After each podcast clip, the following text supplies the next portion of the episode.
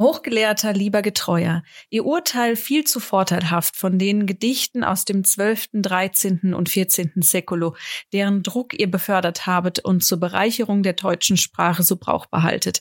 Meiner Einsicht nach sind solche nicht einen Schuss Pulver wert und verdienen nicht aus dem Staube der Vergessenheit gezogen zu werden.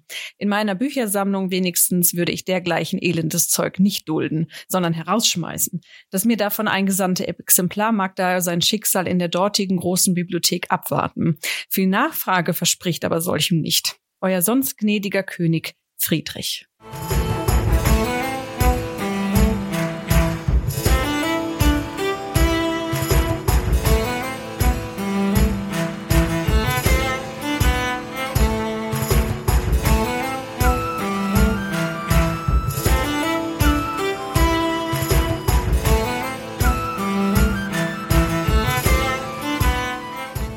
Hallo Solveig. Hallo Daniel. Du bist ja schon wieder da. Ich bin wieder da.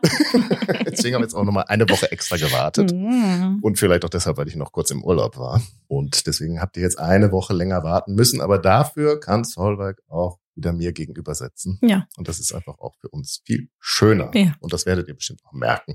Jetzt haben wir gerade irgendein so ein komisches Zitat gehört. Was sollte das bitte sein? Ich habe überhaupt nichts verstanden. Was hat das mit den Nibelungen zu tun? Was hast du denn davon verstanden? Was war denn so vielleicht so die Stimmung dieses Zitats? Irgendwo irgendein Text, den er nicht mag. Sind Den das die. Nibelungen? Das heißt, Nibelungenlied findet Friedrich Wilhelm der Vierte war das? Nein. Nee, welchen haben wir denn Das gehört? ist Friedrich der Große. Ach, Friedrich der Große. Entschuldigung, Friedrich Wilhelm IV hätte es wahrscheinlich, der hätte super gefunden. der hätte es super gefunden. Friedrich der Große, wieso bringst du uns jetzt Friedrich den Großen mit? Eigentlich, liebe Solveig, Mhm. wollte ich nämlich zu Anfang dich Mhm. darum bitten, dass du uns das Nibelungenlied bitte einmal im Mittelhochdeutsch vorträgst. Ja, das ganze Stück. Ja, Alles klar. Was, ich hab's hier ja liegen. Sind ja nur 10.000 Verse. ja, gut, wenigstens einmal so ein bisschen auf Mittelhoch. Kannst du uns auf Mittelhochdeutsch begrüßen? Kann ich nicht. Ich bin Och, Historikerin, keine Germanistin. Du bist doch mit ihr, denn, wie wir sonst immer so betonen. Ja, aber das ist trotzdem Muss man da kein anderes. Mittelhochdeutsch Nein. lernen? Nein, gar nicht. Nein, gar nicht. Ach, Hm, wie die- willst du denn dann Quellen lesen? Liest du die Die sind- lateinischen Die sind erstens auf Latein und Okay. man kann das Mittelhochdeutsche ja lesen, aber das, du, du setzt dich nicht damit auseinander, wie sich das entwickelt hat und also auch die Germanisten, die können das lesen, die können das, glaube ich, auch vortragen, aber auch im Germanistikstudium lernst du eher, wie sich das entwickelt hat, wann die erste Lautverschiebung war und wann die zweite Lautverschiebung war und dahingehend. Und was der Unterschied zwischen Niederdeutsch und Hochdeutsch ist in der Zeit. Das fände ich jetzt nochmal eine schöne Ergebnis, als wenn irgendein Germanist unter euch ist. Wie- Also ich, mich fasziniert das, wie man nachträglich irgendwie feststellt, wann da irgendeine Lautverschiebung gewesen sein muss und wie man darauf kommt, heute wie Mittelhochdeutsch geklungen hat. Das fände ich ganz toll, wenn sich da immer jemand meldet von euch, der das mal gelernt hat und uns das erklären kann. Das finde ich total spannend.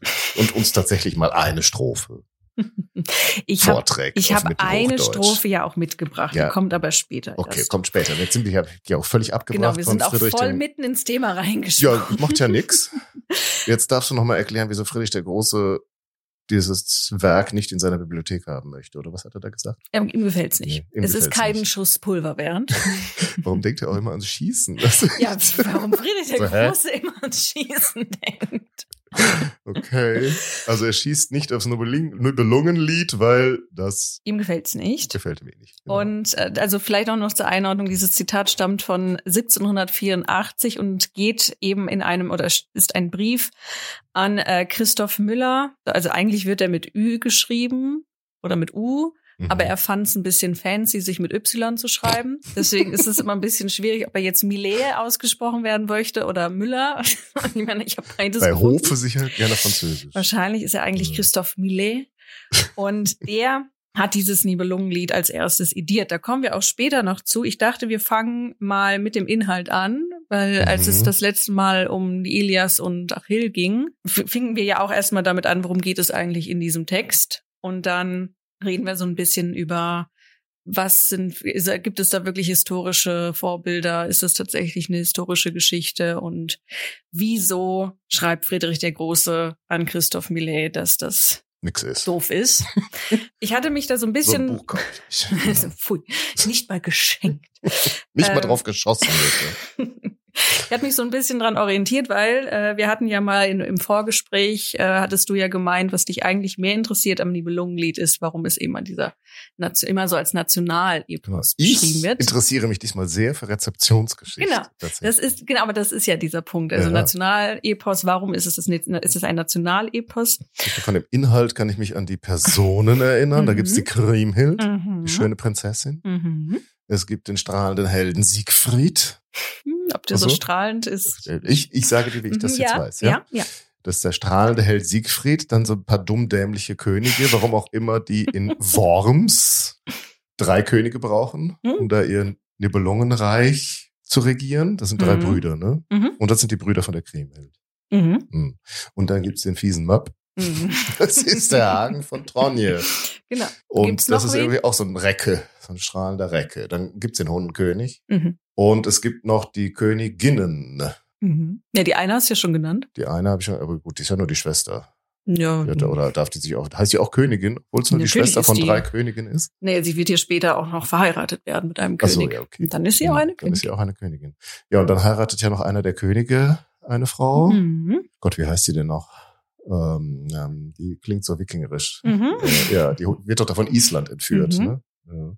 Wie heißt sie denn jetzt? Sag doch mal. Ähm, fällt mir jetzt gerade nicht ein. Brunhild. Brunhild. Gott, ja. Oder Brünnhilde oder Ja. Brünichilde. Es gibt verschiedene Versionen. ja. Und dann gibt's noch eine Ute. Das ist die Mutter Das ist die Mutter. von den Königen. Lebt die überhaupt noch? Spielt sie Ja. eine Rolle? Ja. Okay. Aber am Anfang lebt die noch. Ich irgendwann, also die, die, also die leben alle irgendwann und irgend, tauchen aber teilweise nicht mehr auf und manchmal sterben sie auch einfach. Soll ich glaube, die Ute vorkommen. lebt noch.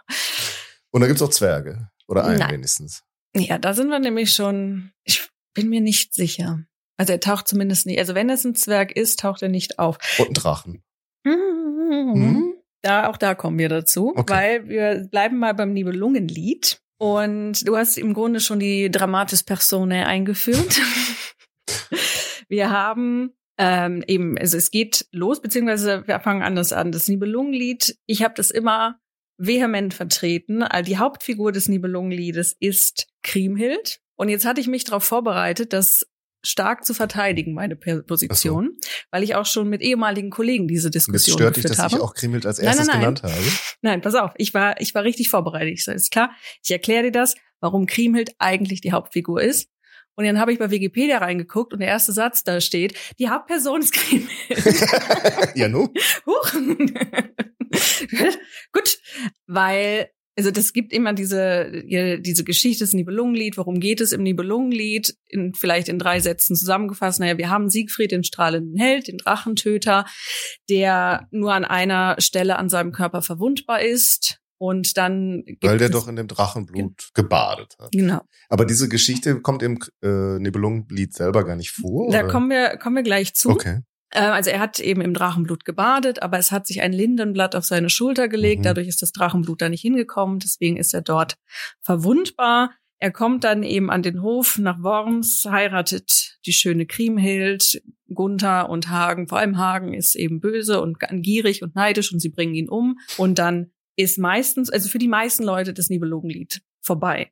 Mhm. Es gibt aber, also im Grunde ist das eigentlich nur die Vorgeschichte, weil die richtige Geschichte geht, geht dann erst los. Also ich beschreibe das immer so, man kann das Nibelungenlied in zwei Teile teilen. Einmal die Geschichte mit Siegfried und dann einmal die Geschichte, die dann folgt. Das ist dann nämlich Kriemhilds Rache für den Mord an ihrem Ehemann, an ihren Brüdern. Und in dem Sinne, wenn man es mit heutigen Wörtern beschreiben möchte, ist eben diese Siegfried-Geschichte eigentlich nur das Prequel zur Erklärung, warum Mhm. Kriemhild so böse Rache an ihren Brüdern nimmt. Und deswegen eben auch diese, diese Perspektive, dass Kriemhild die Hauptperson ist, weil es einem im Grunde ihr Leben erzählt. Also es geht mit ihr los. Sie hat einen Traum von einem Falken. Der ist ein wunderschöner Falke und sie liebt diesen Falken. Und dann kommen zwei Adler und zerreißen ihn in der Luft. Mhm. Dramatisch. Dramatisch. Mhm. So. Und es ist natürlich schon Beunruhigend. ist, ist ja, ist aber auch so ein schönes, wie gesagt, heutzutage würde man es eben Foreshadowing nennen, also schon mal so die, die Verweis auf das, was ihr passiert wird im Leben, nämlich, dass jemand kommen wird, den sie liebt und der wird ihr dann brutal genommen. Das erklärt dann auch ihre Mutter Ute ihr. Denn sie geht dann nämlich zur Mama und fragt, was soll denn dieser Traum? Und dann sagt eben Ute, ja, du wirst mal einen Mann heiraten, der wird wundervoll sein und er wird dann ermordet werden. Und mhm. daraufhin sagt sie, nee, dann möchte ich nicht heiraten. Dann möchte ich für immer alleine bleiben und niemals alt und hässlich werden. Wie das verheiratete Frauen so passieren.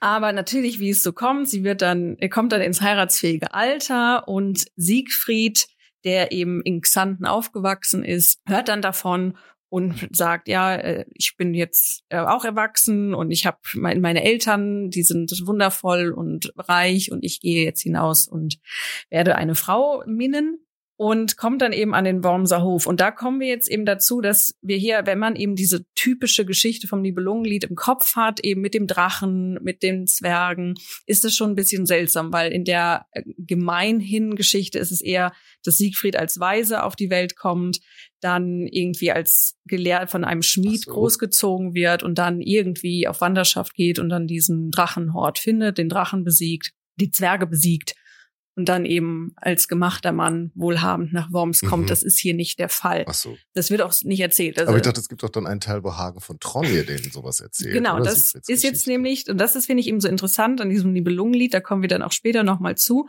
Siegfried kommt jetzt nach Worms und alle fragen, ja, was, was ist denn das für ein du typ? eigentlich? Den kennen wir gar nicht. Der, der spielt sich Kommst auch, der spielt sich mega auf, bringt dann da seine ganzen Leute mit und die machen dann auch ein bisschen Rabatz und er ist also, ich bin hier der Siegfried.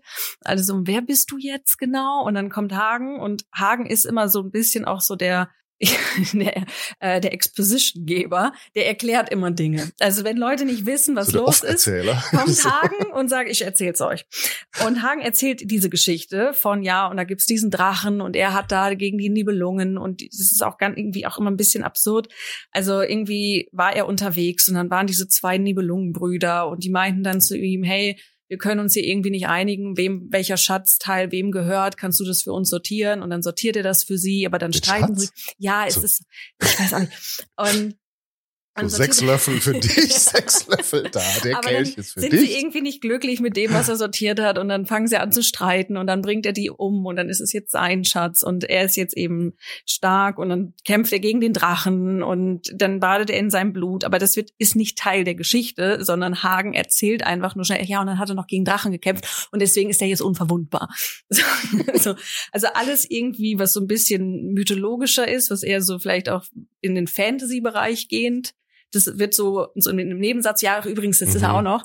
Aber eigentlich versucht man es hier, diese Geschichte möglichst realistisch zu halten. Mhm. Und jetzt kommt eben Siegfried und erzählt. Das, diese hm? Drachen-Zwergen-Sache ist in den Belungenlieden nur durch diese Hagen-Erzählung. Ja. Oder gibt es noch ein anderes Lied?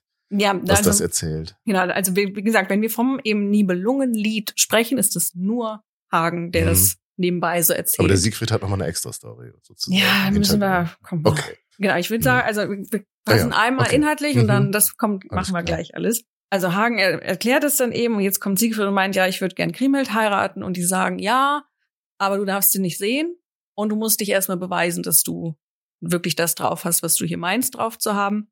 Und dann muss Siegfried mit Gunther in den Krieg gehen, weil die Dänen und die Sachsen, die meinen irgendwie, sich da irgendwie Gebiete erobern zu können und plündern zu gehen. Und Siegfried zeichnet sich eben in diesen Kriegen gegen die Dänen und die Sachsen so stark aus, dass sie meinen, hey, das ist ein richtig guter Typ. Der kann wirklich das, was er meint. Den müssen wir behalten. Aber jetzt ist es natürlich so, Kriemhild ist ja die Jüngste und wir haben ja Gunther als den König der Burgunder und Gunther ist auch noch nicht verheiratet. Und wie das eben im Adel so ist, es müssen erst die älteren Kinder verheiratet werden, bevor mm. die jüngeren Kinder verheiratet werden. Mm. Und da brechen jetzt Gunther und auch Siegfried mit, also Siegfried wird mitgenommen um dann eben nach Island zu fahren, das hattest du ja auch schon gesagt, um jetzt um Brunhild zu das heißt, Moment, ich gerade noch da hängen geblieben mhm. jetzt. Das heißt, Kriemhild ist die Zweitgeborene, das zweitgeborene Kind. Ja, also es wird immer, also hm? die anderen beiden Brüder sind egal oder die nee, sind schon verheiratet. Ist, ich, ja ich weiß es. Also du, also wir haben Gunther, dann haben wir Gernot, ja, dann haben wir Giselher. Giselher und Giselher wird immer das Kind genannt. Giselher mhm. das Kind. Also ich vermute, Giselher ist der mhm. Jüngste mhm. und Kriemhild ist irgendwo dazwischen. Und mhm. Gernot ist wenn der verheiratet ist, Aber wenn es nach der Reihenfolge nach geht, der Reihenfolge ist das der geht, Älteste und die anderen müssen noch warten. ja, oder beziehungsweise man geht dann vielleicht auch die, weil es ja die Tochter ist und, das, und die will man dann schon verheiratet haben und der Siegfried will ja auch, aber Gunther muss halt vorher verheiratet sein. Und jetzt sagt man eben ja, und Brunhild ist eigentlich auch viel eine Liga viel zu groß für Gunther, aber der ist jetzt angestachelt, der sagt, Siegfried ist so ein guter Typ, mit dem krieg ich die. Mhm. Und sie reisen nach Island und Brunhild ist auch ja eher so ein mythologisches Wesen, dass sie ähnlich wie Siegfried, Siegfried hat auch übernatürliche Kräfte. Das wird irgendwie Mhm. nicht so richtig angesprochen, aber er ist schon stärker als alle Aber nur anderen. wegen Drachenblut, oder? Wahrscheinlich. Also stärker als ja, also auch stärker. Also er ist nicht nur unverwundbar, sondern er ist eben auch deutlich stärker als die normalen Mhm. Menschen. Und deswegen ist er eben auch so gut gegen die Dänen und die Sachsen angetreten. Und Brunhild auch. Und das wird dann irgendwie auch so, ja, und sie ist ja auch und so. Und das hat so eine damit Hexenfigur auch. Mm, Ja, nicht so wirklich, weil Brunhild hat eben einen, einen Gürtel und einen Ring. Mhm. Und dadurch kriegt sie magische Okay. Fähigkeiten. Und das ist bei Siegfried ähnlich. Der hat nämlich eine Tarnkappe. Mhm. Und da Von dem gibt's Zwerg geklaut. von dem Zwerg geklaut oder aus dem Drachenschatz geklaut, je nachdem, die ihn unsichtbar macht. Also wir haben hier schon gewisse Elemente drin, die nicht realistisch sind, aber sie werden weitestgehend runtergespielt. Also man braucht sie scheinbar in der Geschichte, damit es funktioniert, aber es ist jetzt nicht wilde Fantasy.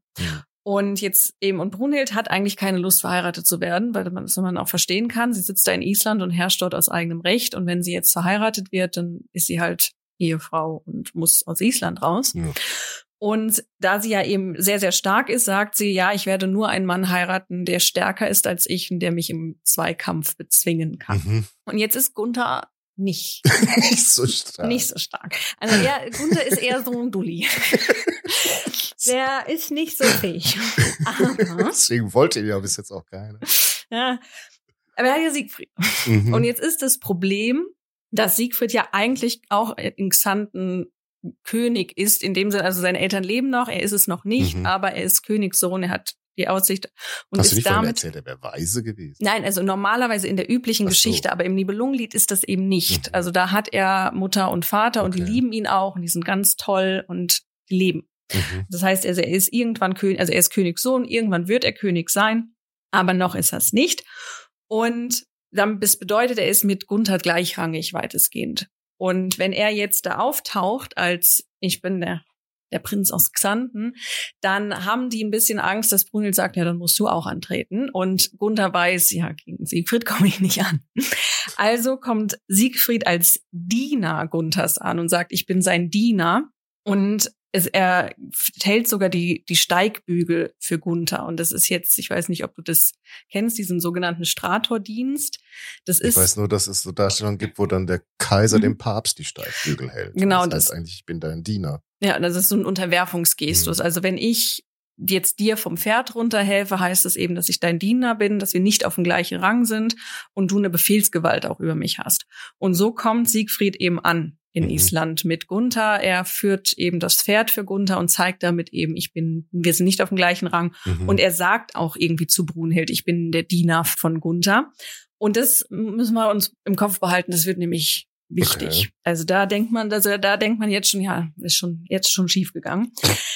ja, Äh, gut, er ist ja nur der Königssohn und er führt Ja. den König da. Aber er ist nicht der Diener von Gunther. Mhm. Er steht nicht in einer Leibeigenschaft zu Gunther oder in einem Vasallenverhältnis, Mhm. sondern er hat seinen Titel durch seine Abstammung durch Ja, seinen. Vater, nicht durch Gunther. Und er sagt jetzt eben, ich bin Gunthers Diener, es gibt diesen Stratordienst und jetzt sagt Brunel, gut, dann muss Gunther eben jetzt die Wettkämpfe machen und Gunther kriegt's halt nicht hin. Und man hat wirklich die Daumen gedrückt, dass Und dann schafft. reisen sie wieder ab. Und dann reisen sie wieder ab und das war die Geschichte. Nein, äh, ja, dann sagt eben Gunther, hey Siegfried, ich brauche dich. Und Siegfried sagt, gar kein Problem, du bist mein bester Freund, ich tue alles für dich. Mhm. Und setzt sich eben diese Tarnkappe auf und hilft damit Gunther. Also zum Beispiel, die müssen dann Speerwerfen machen und er führt dann Gunthers Arm und wirft diesen Speer und dadurch kriegt Gunther eben diesen Wettkampf gewonnen. Mhm. Und Brunhild ist ja nicht blöd. Die denkt sich schon, dieser, dieser Louis, Komisch, gestern konnte er das noch nicht. Ne? Gestern konnte er nicht und schau ihn dir an. Also irgendwie, was ist hier los? Und dann fällt es auch irgendwie auf, also ich weiß nicht, ob es wirklich in der Geschichte auffällt, dass Siegfried nicht da ist, aber eigentlich müsste es ja irgendwie auffallen, wo ist eigentlich dein, dein Dienstbote? Und Brunhild, also die denkt sich schon, irgendwas ist hier schiefgelaufen, aber sie verliert tatsächlich. Gunther gewinnt und sagt, jetzt musst du mit mir nach Worms. Und sie sagt, ja, toll, hurra. Und sie fahren alle nach Worms zurück. Und jetzt darf eben Siegfried endlich Kriemhild heiraten, die er ja unbedingt heiraten wollte, obwohl er sie nie gesehen hat. Mhm. Aber jetzt dürfen sie heiraten. Es kommt dann zur Doppelhochzeit. Aber gab es ja nicht noch diese, äh, ging doch nicht nur um Sperrkampf, oder? Da muss, da hat er nicht, äh, ganz so erwartungsvoll an. Ja. Gab es da nicht so eine Art Vergewaltigung? Ja, das kommt jetzt. Ach so, das kommt ja jetzt. Das kommt jetzt, weil okay. jetzt müssen wir heiraten. Also, aber es war, okay, ich dachte, das wäre noch in Island Nein. passiert. Okay, Nein, nee, erst müssen wir heiraten. Oh, oh, oh. Ja, es ist also der the plot thickens. Es kommt ja, immer mehr okay, jetzt. entschuldige, dass ich das. Nein, nein, alles gut. Ja. Also es kommt jetzt zur Hochzeit. Gunther Brunhild heiraten, Siegfried Kremelt heiraten. Und wie gesagt, Brunhild hat denkt sich, irgendwas ist doch hier schief gelaufen. Das kann es mhm. doch nicht sein. Und es kommt dann eben zur Hochzeitsnacht und Gunther kommt dann rein und sagt, so, ich bin jetzt dein König und jetzt vollziehen wir die Ehe. Mhm. Und Brunhild sagt, nein. Kein Bock. Auf gar keinen Fall. und sie sagt dann, äh, ja, wenn du mich überwinden kannst, also wenn du mich nochmal im Kampf besiegen kannst, dann werden wir das tun. Und Gunther kann es natürlich nicht, weil es Gunther ist. Und es geht dann so weit, dass sie ihn dann irgendwie fesselt und an einen Nagel in der Wand hängt. Oh Gott. Und muss er dann so einen Schinken. Also abends kommt der Ehemann nach Hause, wird von seiner Frau an, die Wand gehangen. Genau. So. Und das gefällt ihm gar nicht. Und morgens bindet sie ihn dann irgendwie los, damit die Diener das nicht mitkriegen. Aber sie hat eben klar gemacht, Freundchen, so nicht, ne? Und dann geht, wo geht Gunther jetzt hin? Er fühlt sich ja gedemütigt. Ja, hilf mir. Jetzt geht er zu seinem besten Freund und sagt, hey, ich brauche noch mal deine Hilfe. Und Siegfried sagt, du bist mein bester Freund, ich tue alles, was du möchtest. Aha. Was brauchst du von mir? Und Gunther sagt, es war, die ist voll gemein. Die hat mich gebunden und an den Nagel gehangen. ich konnte die gar nicht bumsen. Und Siegfried sagt, ja, da muss man ja was tun, da helfe ich dir doch. Und dann sagt er, ja, sie hat gesagt, ich muss sie noch mal besiegen im Kampf und dann, dann darf ich sie bumsen. Mhm. Und dann sagt Siegfried, ja, okay, dann, dann komme ich halt dazu und ich ziehe mir wieder die Tarnkappe auf und dann läuft das. Und da sagt Gunther dann jetzt, ja, aber nur besiegen. Nicht selber bumsen. Ach das so. mache ich. also da äh, gibt's schon noch mal, und das ist ganz interessant, ich habe das selber nicht gefunden, aber angeblich ist das in der späteren Fassung geändert worden. Also es gibt mehrere mhm. Fassungen mhm. des Nibelungenlieds, da kommen wir gleich noch zu. Und angeblich in der ersten Fassung macht Siegfried nicht. Was sein da, Freund von das, ihm erwartet Beziehungsweise wird es nie, da, da zieht Siegfried selber durch. Also, aber hier in der, der Fassung, oh. die ich ah. hier jetzt habe, ähm, sagt er wirklich, ne, bitte, bitte nicht. Und Siegfried macht das auch. Also die, die rangeln dann.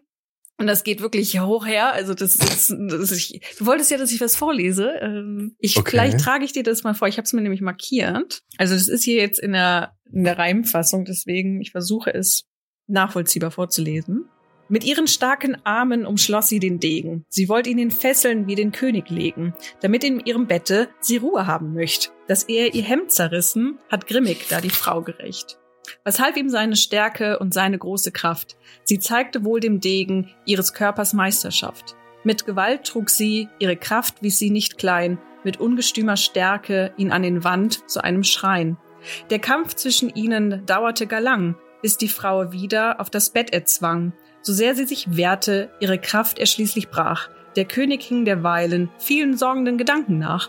Es deuchte ihn gar lange, bevor er sie bezwang. Sie presste seine Hände, das aus den Nägeln sprang, das Blut durch ihre Kräfte, das ward dem Helden leid. Doch zwang er zu verleugnen die gar herrliche Maid. Ihren ungestümen Willen, den sie gezeigt vorher, der König hörte alles, sprach jener auch nimmermehr. Aufs Bett er sie presste, dass die heftig schrie, Sie schmerzten seine Kräfte wie etwas anderes noch nie. Da griff sie nach dem Gürtel, den sie dort liegen fand, und wollte ihn damit binden, da wehrte er seine Hand, dass ihr die Glieder krachten, da verzagte ihr Leib, so war der Kampf entschieden, da war sie König Gunthers Weib. Oh Gott. Aber auch schon wieder, also die kämpfen da ja. bestialisch. Wie, und der Gunther sitzt nebenbei und denkt etwas völlig anderes. Nee, er hat schon ein bisschen Sorgen. Also er hat ein bisschen also Sorgen um, Gedanken. um sie Aha. und ein bisschen Sorgen auch um seinen Freund. Aha. Aber das muss jetzt halt passieren. Okay. Und Dann, Wer sagt ihm denn bitte, dass sie sich morgen da nicht wieder wehrt? Naja, weil, wir hatten es ja gesagt, ihre Kräfte kommen ja durch einen Gürtel, den sie Ah, hat den und einen Ring. Jetzt. Und Siegfried nimmt es mit. Aha. Er nimmt ihr den Gürtel und den Ring ab, so als Trophäe, man weiß es nicht. Aha. Und dadurch ist sie jetzt wie jede normale Frau. Das ist Ähm, jetzt symbolisch für die Jungfrau. Ja, das, ja, das, wenn man es nach Freud nimmt. Also ich habe Deutungen gelesen, die das. Aber es geht dann tatsächlich weiter. Also die, es wird noch Sie beschrieben. kämpft nochmal. Die, Kä- also ja, also Gunther kommt dann dazu Aha. und sie hat immer noch keine Lust, aber er macht das so toll, dass sie dann doch nachgibt, weil er ist so ein toller Liebhaber. Nein. Doch. Ich habe es jetzt zugeschlagen, aber Okay. es, ja, es ist sehr unangenehm. das heißt, in der Öffentlichkeit ist er total schüchtern, aber zu Hause. Naja, also auch zu Hause, aber irgendwie gibt sie dann nach, nach dem Motto, ja, okay. Und Mhm. jetzt ist dann eben. Und jetzt kann man sich natürlich überlegen, was macht jetzt Siegfried mit diesem Gürtel und dem Ring? Schenkt er seiner Angebeteten. Ja. Yeah. Denn man kann sich jetzt vorstellen, es ist ja mitten in der Nacht und er hat ja auch eine Ehefrau, die jetzt vielleicht Dinge erwartet. Aber die haben doch noch gar nicht heiratet. Also die, also die haben gleichzeitig geheiratet. Die haben gleichzeitig ne? geheiratet. Also Mhm. wir sind jetzt schon in der zweiten Nacht. Man Mhm. kann davon ausgehen, Siegfried und Kriemhild haben schon die Ehe Ja, vollzogen. aber ich meine, gut, wahrscheinlich so eine Doppelhochzeit. Genau, ne? das ist eine Mhm. Doppelhochzeit. Und Kriemhild sieht da trotzdem und denkt sich, und jetzt ist die zweite Nacht und wo bleibt er denn? Weil die will ja. die will, die hat richtig Bock. Und es gibt da auch da eben verschiedene Erzählungen. Ich hatte das so im Kopf, dass er ihr das sofort in die Hand drückt, nach dem Motto, ja, wunder dich nicht, wo ich war. Ich habe deinem Bruder geholfen, hier, Beweise. Aha. Ich habe da jetzt Schwägerin, habe ich halt. Ach so, das hat er ihr gesagt. Ja, also Ich dachte, hier, das verrät der, sie ihm doch. Ja, also in der Fassung steht drin, dass er ihr das später erzählt, aber es Mhm. ist in dem, in dem gleichen Erzählung. ich Also, kenne das nur, dass sie das hinterher dann irgendwie sagt, ach übrigens, den Ring, den du da trägst, den- das ist eigentlich mein. ja, aber das muss sie ja trotzdem von ihm erfahren haben. Also Kriemel kriegt, Ach so, Kriemel zeigt ihm da. Okay. ja, Kriemel Mhm. zeigt ihm das. Ähm, also Kriemel kriegt jetzt den Gürtel und den Ring geschenkt und denkt sich, was Also, ist denn los So mit nachts dir? rein, hier, ich habe übrigens hier den schönen Gürtel für dich. Ja, vor allem so nach so, hey, ich habe gerade bei der Vergewaltigung Ach, das deiner er auch noch. Schwägerin geholfen und äh, ich habe das mitgenommen. Bitteschön für dich. Hey, Gut. Familie. Ach, das ist aber lieb von dir. Ja, das ist ganz toll. Also Das zieh ich sofort an. ganz, ganz schön. Äh, Aber dann ist sie ja jetzt eigentlich unbesiegbar. Ja, es ist ja kaputt. Also so. das, das sind scheinbar nur für das da ist nur für Brunhild und nur Mhm. solange sie Jungfrau Das ist. ein gilt das. Moment. Ja, Egal. und vielleicht, weil wir noch bei der Hochzeit sind, auch Siegfried hat ja ähm, die Ehe vollzogen mit Kriemhild und es ist in der Zeit ja üblich, eine Morgengabe zu geben. Das heißt, die Frau bekommt von der Familie oder ihres Mannes oder von ihrem Mann etwas geschenkt, was im Grunde sie damit versorgt, damit sie finanziell versorgt ist, wenn er stirbt. Das ist ihr Besitz. Und was schenkt der Siegfried ihr? Den Hort vom Mhm. Drachen. Also diesen Nibelungenschatz kriegt sie als Morgengabe. Das bedeutet, es ist jetzt ihrs. Okay. Und jetzt ist es alles passiert, die Ehen sind vollzogen, es sind alle verheiratet, mehr glücklich oder weniger glücklich und die, ja, die Gesellschaft löst sich auf. Siegfried reist mit Kriemhild nach Xanten, dort leben die auch eine Weile glücklich. Und nach ein paar Jahren sagt Gunther, hey, mein guter Freund Siegfried, wir sollten mal wieder zusammenkommen und mal wieder die Familie zusammenbringen, ist doch voll schön. Und jetzt, das passiert dann auch und man man freut sich, also die Männer freuen sich, dass sie mal wieder zusammen sind. Und ist nach. Also die Frauen, die mochten sich so auch nicht. Ja, irgendwie Ich schon. meine, noch weiß die Brunhild ja von nichts. Noch weiß die Brunhild von nichts. Ja. Und sie denkt ja auch, Siegfried ist ja ein Diener von, äh, ja doch, sie ist ein Diener von Ja, gut, das Gunther. muss sie ja mitges- äh, mitgekriegt haben, dass er das eigentlich nicht ist. Ja, sie er ist ein paar da auch- Jahre nach Xanten geht, Ja, um da also König zu sein. Es ist Also- auch irgendwie, dass es dann so eine Szene gibt bei der Hochzeit, wo Brunhild das dann auch anspricht, so wieso heiratet ihr eigentlich gleichzeitig mit uns und warum kriegt dieser dieser Vasall die die Schwester von ihm und Gunther dann so ja ja da- sei still. Also Gunther kommuniziert auch nicht gut mit seiner Frau. Das muss man auch dazu sagen. Und jetzt kommen die wieder zusammen und jetzt gibt's ein Turnier und die Männer sind alle ganz wunderschön und die Frauen sind ganz wunderschön. Das wird auch immer noch mal betont. Mhm. Ähm, und jetzt sitzen Brunhild und Kriemhild beieinander. Und Kriemhild ist immer noch ganz, ganz verliebt in ihren Mann. Das ist wirklich, sie ist, sie, sie ist sein größter Fan. Und sie sitzt da und meint so, mein Mann ist der beste Mann. Er ist der schönste Mann. Er ist der stärkste Mann. Die ganze Welt sollte ihm untertan sein, weil er so geil ist. Mhm. Und Brunhild sitzt daneben und denkt sich so, ja, der, der, der ist gut. Mhm. Aber mein Mann ist schon noch über ihm, weil er ist ja König und deiner ist ja nur Diener. Und Krimil sitzt dann, nein, Entschuldigung, was redest du da? Hast du gerade meinen Mann Diener genannt? Und Brunel sitzt da so, ja, aber das hat er mir ja gesagt. Also er hat mir ja, als ich, als ich ihn kennengelernt habe, gesagt, dass er der Diener von Gunther ist. Und Krimi sitzt da, sag mal, bist du dumm? Wieso sollte ich, ich denn einen Diener von dem heiraten? Das ist doch Quatsch. Und so Brunel ja, aber das haben die mir gesagt. Ja, aber das stimmt ja nicht. Und dann, dadurch entsteht so ein, so ein es ist natürlich so wie der typischen oh, Frauen, die sich wieder untereinander anzicken und Stutenbissigkeit. Aber wir haben hier natürlich auch ein, ein Rangproblem. Also für Brunhild war eben klar, okay, Siegfried ist, ist Dann der Diener. Ja, müsste sie ja schon überrascht sein, dass sie überhaupt zusammen auf der Tribüne sitzen. Ja. Äh, aber sie ist ja die Schwester von ihrem Mann und dadurch wird, sagt man, okay, dann mhm. hat sie jetzt einen höheren Rang. Und Brunhild ist jetzt zutiefst beleidigt und fühlt sich auch in ihrer Ehre verletzt, dass eben das alles, dass man sie da nicht informiert hat. Sie sagt eben immer noch, Siegfried ist doch ein Diener, warum ist die gleichrangig mit mir? Es ist doch alles irgendwie Quatsch. Mhm. Und das eskaliert dann vor eben vor dem Münster in Worms, das ist dieser berühmte Frauenstreit, wo sie sich dann eben, also Krimelt ist einfach beleidigt, dass, dass Brunhild Siegfried beleidigt hat. Und Brunhild weiß einfach nicht, was los ist. Sie versteht es einfach nicht, weil man ja nicht mit ihr redet. Und jetzt kommt es zu diesem Streit vor dem Münster, wo beide Frauen verlangen, als erstes einzutreten. Auch mhm. das ist mhm. ähnlich wie mit diesem Stratordienst. Der, der als erstes eintritt, mhm. ist die mhm. wichtigere Person. Und bislang sind die einfach immer zusammen dahin gegangen, weil für, für, für Kriemhild war klar, naja, ich bin ja auf dem gleichen Rang wie Brunhild, deswegen gehen wir zusammen rein. Und für Brunhild war, ja, das ist ja die Schwester von meinem Mann. Ja, klar gehört die zu meinem Hofstadt, deswegen darf die mit mir reingehen. Und jetzt sagt Brunhild so, nee, die ist ja nicht auf einem gleichen Rang, wenn sie ja den Diener geheiratet hat. Und jetzt verlangen beide eben als erstes einzutreten. Und jetzt fällt eben all, alles auf die Füße, was die werten Herren vorher so Können die nicht gleichzeitig haben. durch die Tür? So eine Nein. Kirchentür ist doch groß genug für zwei ja, Frauen. Aber darum geht es ja nicht. Es geht ja um den Rang. Wie gesagt, bislang war das ja kein Problem. Und alle sind auch Aber irritiert. selbst wenn beide ja Königinnen sind, ist ja schwierig, da jetzt zu sagen, die eine ist vor der anderen. Also. Ja, und deswegen kommt jetzt Kriemhild und macht einen richtigen Bitch-Move.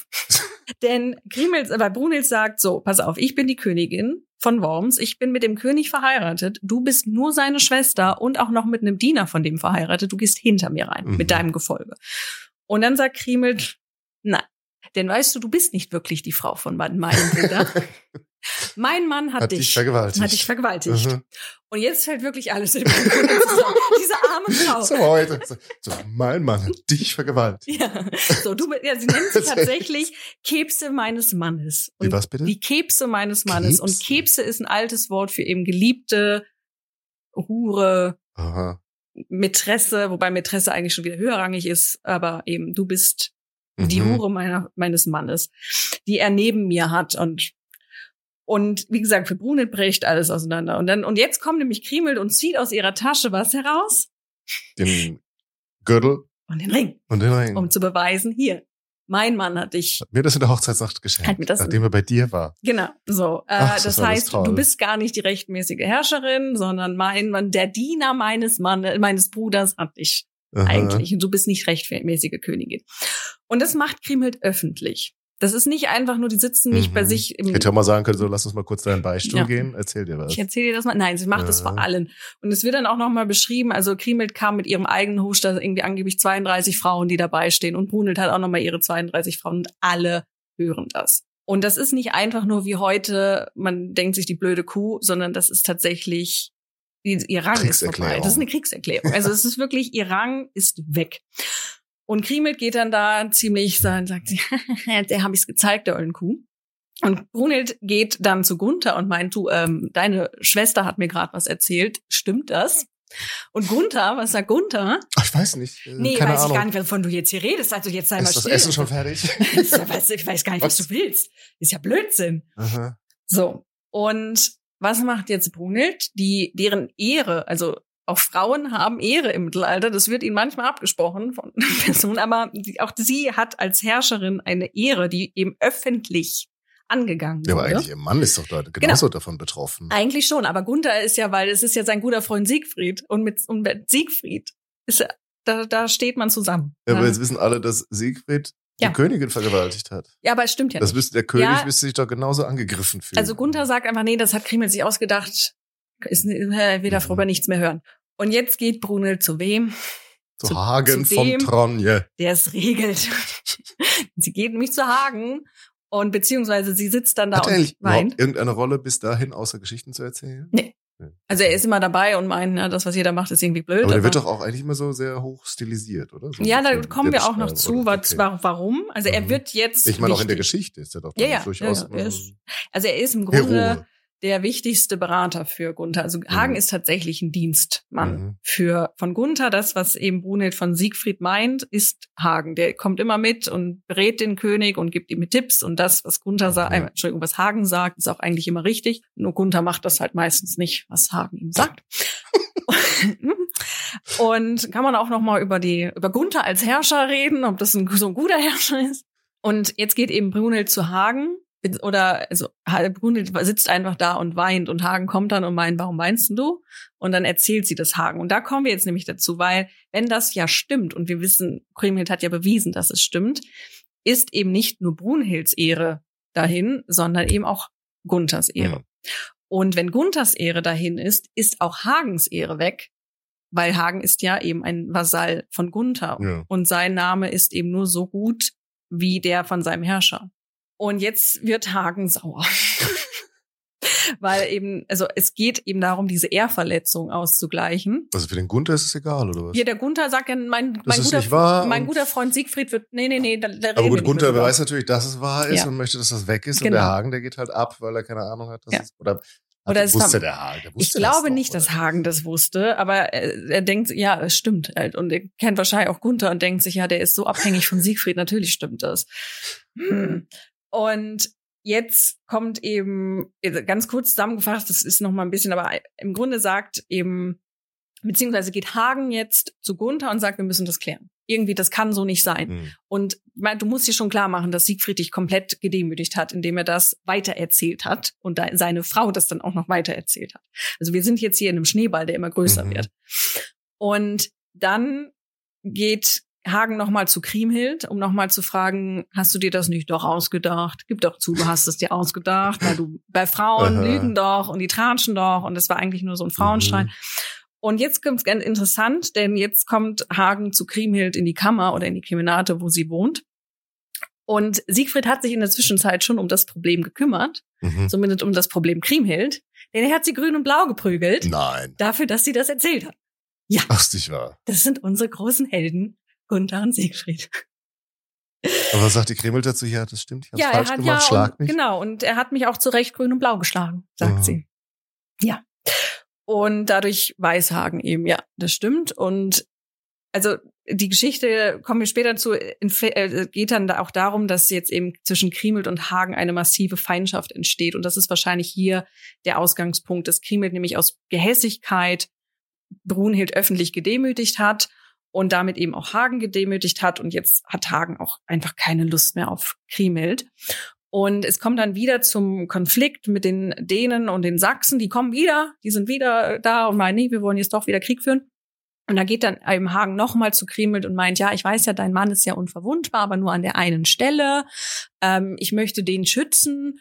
Könntest du das mal diese Stelle für mich markieren, wo ich dann mein Schild hinhalten muss, damit, wenn dann die Sachsen und Dänen kommen, mhm da nichts passiert. Und Kriemel sagt, ja, kein Problem. Ich wüsste gar nicht, warum du mir Böses wollen würdest. Oder meinem Mann.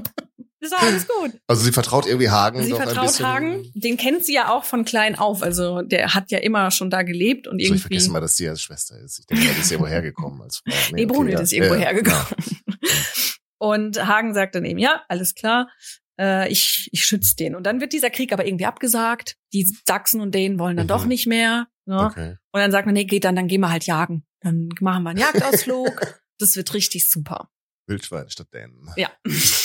Und es geht dann zur Jagd und Siegfried ist natürlich wieder der beste Jäger und er jagt ganz viel und sie müssen mehrere Wagen rankarren, damit sie seine ganze Jagdbeute da hinpacken.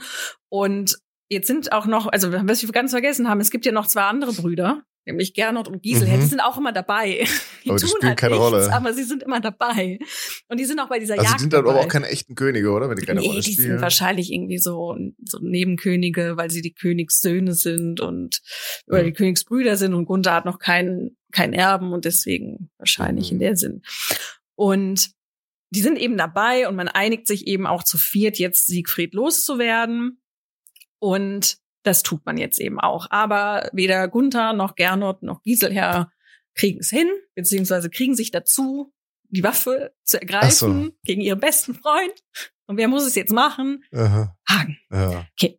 Hagen nimmt dann eben den, den Speer und weil Siegfried ist dann gerade auch irgendwie an der Quelle niedergekniet, um zu trinken.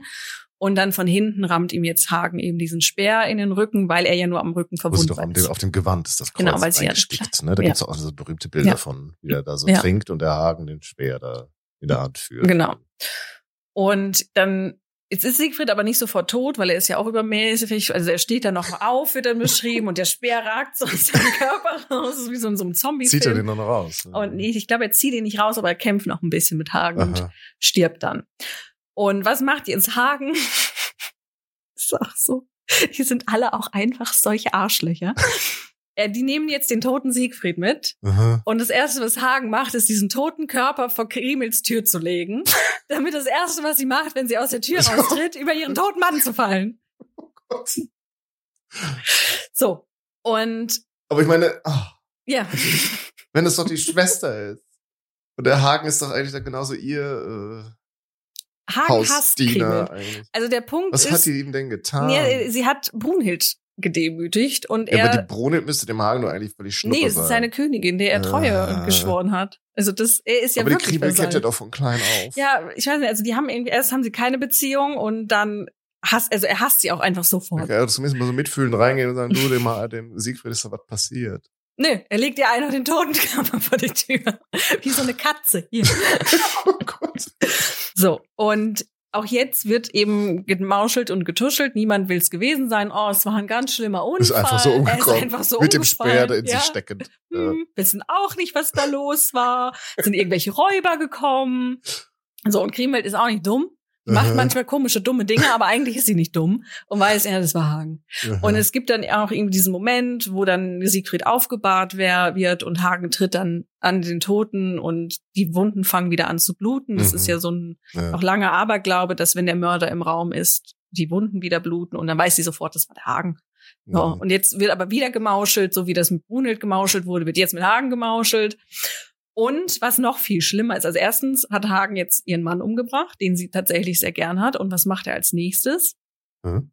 Er nimmt den Schatz weg. Ah, und er schmeißt ihn in den Rhein. Ja, stimmt. Er stiehlt den Schatz, der ihr gehört. Das ist nicht mhm. einfach nur durch Siegfried hat sie ein Anrecht. Der hat, Siegfried hat ihr den geschenkt und Hagen nimmt den weg und schmeißt ihn in den Rhein. Mhm. Und da, warum?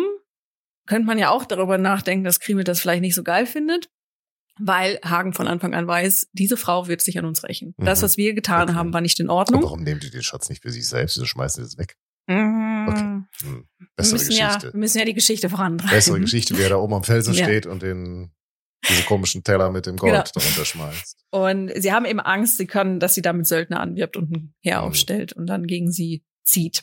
Aber es scheinbar zu behalten, ist ihnen auch klar, das können, das können wir jetzt nicht machen. Also wir können Siegfried von hinten mit dem Speer ähm, mhm. stöchen, aber jetzt den Schatz ihm ihr einfach wegnehmen, das, das geht nicht. So. Und Kriemhild ist eben sehr, sehr wütend, kann, kann aber auch nirgendwo anders hin. Wir können nach Xanten gehen. Ja, scheinbar nicht. Also irgendwie. Eigentlich auch komisch, oder? Wir kann doch das Heer von Xanten eigentlich nehmen sein. Die haben ja, uns auch einen König ermordet. Aber das tut sie irgendwie auch nicht. Und Xanten ist jetzt auch irgendwie raus. äh, sie bleibt jetzt da einfach wohnen. Ungefähr so, so knapp zehn so, Jahre. Okay. Es gehen jetzt noch mal so zehn Jahre ungefähr um in, her und sie sitzt auch da und sie weint einfach nur die ganze Zeit. Sie ist sehr, sehr traurig und auch sehr, sehr wütend mhm. und muss die ganze Zeit mit denen zusammenleben. Auch hier, wenn man eben, wie gesagt, so die allgemeinere Erzählung von Nibelungenlied so oder von dieser Geschichte so im Kopf hat, Brunhild verschwindet jetzt aus der Geschichte. Die kommt so gesehen nicht mehr vor. Sie ist nicht mehr wichtig. Im Nibelungenlied bleibt sie aber am Leben und sie wird dann später auch nochmal erwähnt, dass die, die ist noch da. Äh, es gibt aber eben eine andere Fassung, eine andere Version, wo sie sich dann auch umbringt.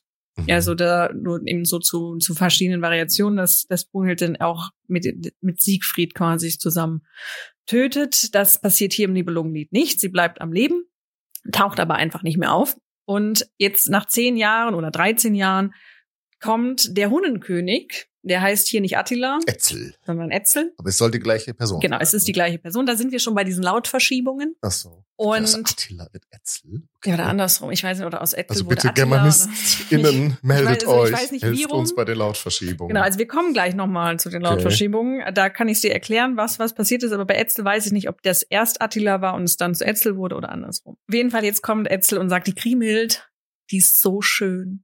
Auch in ihrer Trauer hat sie so eine Treue Woher weiß bewiesen. der Hunne eigentlich, was in Ne, der wohnt Worms in los Wien. ist? Und das Der wohnt ihm in erzählt. Wien? Der wohnt in Wien. Der Attila wohnt Der in Attila Wien. wohnt in Wien. Das ist quasi der Kaiser. Ja. und er hat von ihr gehört. Aha. Und du Und darfst er sagt- sich, ich ziehe nach Goslar um. Nee, er sagt, die kommen zu mir nach Wien. Das, Okay. das finde ich top. Die, die Hunnen wohnen in Wien. Die ja Hunnen krass. wohnen in Wien. Und jetzt sagt, kommt ein Bote und sagt zu Kriemhild, hey, wie wär's? Und Kriemhild sagt, ja, okay. Aber ist der nett? Und dann so, ja, der ist, der ist ein richtig nett, der ist jetzt kein Christ, aber sonst ist der ganz nett. aber ansonsten ist es gar nicht schlimm. Der ist so toll, dass es gar nicht schlimm ist. Und dann sagt sie, na, okay, dann gehe ich dahin. In Wahrheit hat sie doch wahrscheinlich sich durchzählen lassen, wie viele Kämpfer der hat und wie viel Geld. Wahrscheinlich. Hat Also sie das- das, der hat total schon den Plan im Kopf. Also bestimmt, weil da, da sagte mich Hagen auch schon, äh, wir sollten die nicht zu Mhm. Etzel gehen lassen. Sag mal, seid ihr eigentlich komplett bescheuert? Die hasst uns immer noch. Und dann Gunther, nee, aber die hat uns versprochen, dass sie uns vergeben hat und die ist, die, dass sie uns jetzt lieb hat, weil wir sind ja ihre Brüder. Und die hat uns das fest versprochen. Aha. Da wird nichts passieren. Hagen sagt, ja, okay, dann macht halt euren Scheiß alleine. ich würde mir als Hagen auch mal ganz schnell irgendwie einen anderen Herrn suchen, dem ich di- dienen kann. Äh. So, Grimhild geht dann zu Etzel, das wird dann auch Hochzeit gefeiert und es gehen jetzt nochmal zehn Jahre rum. Mhm. Und jetzt kommt eine Einladung. Mhm. nach Worms. So, hey, wäre voll schön, wenn wir uns mal treffen würden. Warte schon mal in Wien. Kommt doch mal nach Wien. Ich zeig euch alles. Ich habe euch voll vergeben. Auf Aha. jeden Fall habe ich euch vergeben. gar kein Problem. So, und Hagen sagt wieder, die hat uns auf gar keinen Fall vergeben. Seid ihr eigentlich Mhm. komplett bescheuert?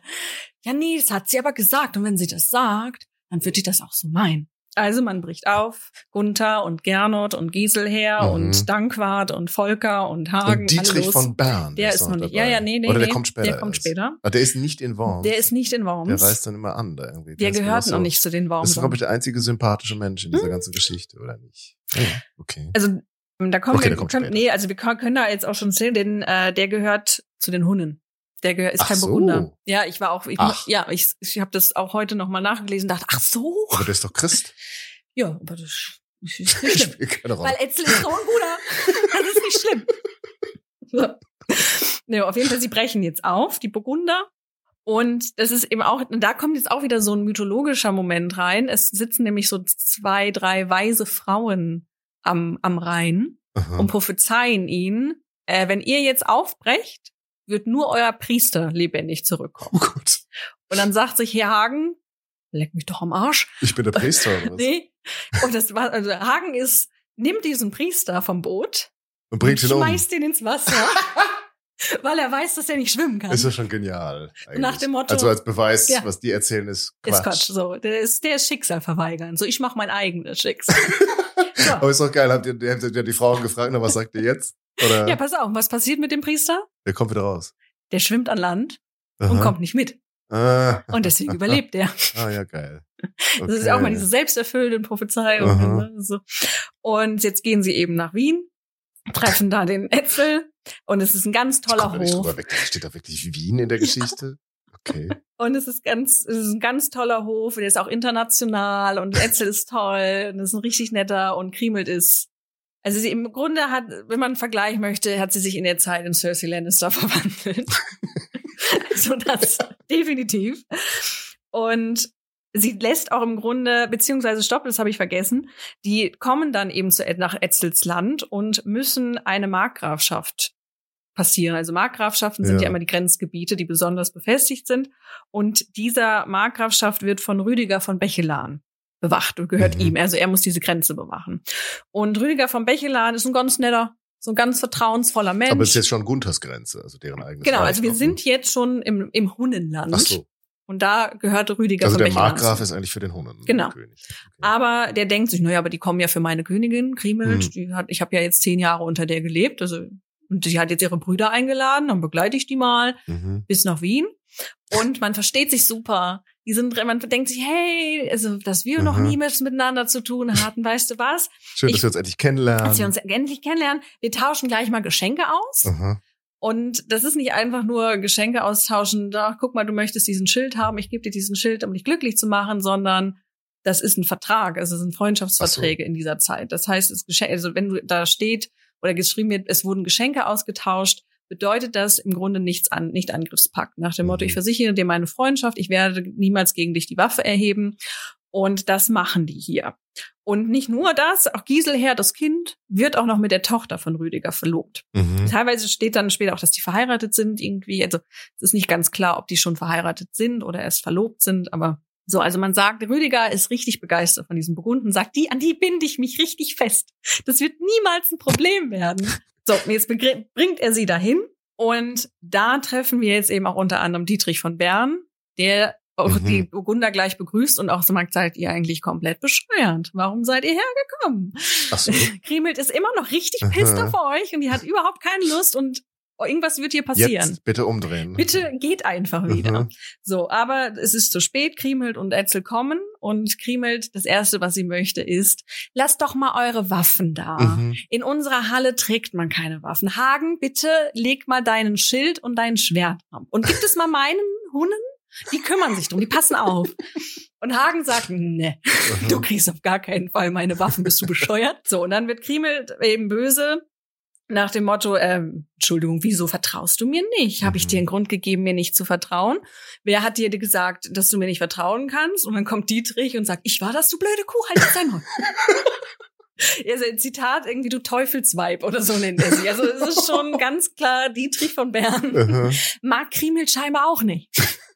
Also Rüdiger von Bechelan hat mit ihr nicht so ein Problem, aber Dietrich von Bern Mhm. mag sie auch nicht und versteht sich mit Hagen aber ganz gut. Okay. Die versichern sich auch nochmal ihre Freundschaft und sagen, hey, du bist auch ein ganz netter. Und also jetzt wird's ein bisschen Du hast durcheinander. auch gerafft, worum es hier geht. Du, du weißt auch, warum wir hier sein. Ne? Also Dietrich von Bern steht auf der Seite der Hunnen, versteht sich aber mit Hagen ganz gut.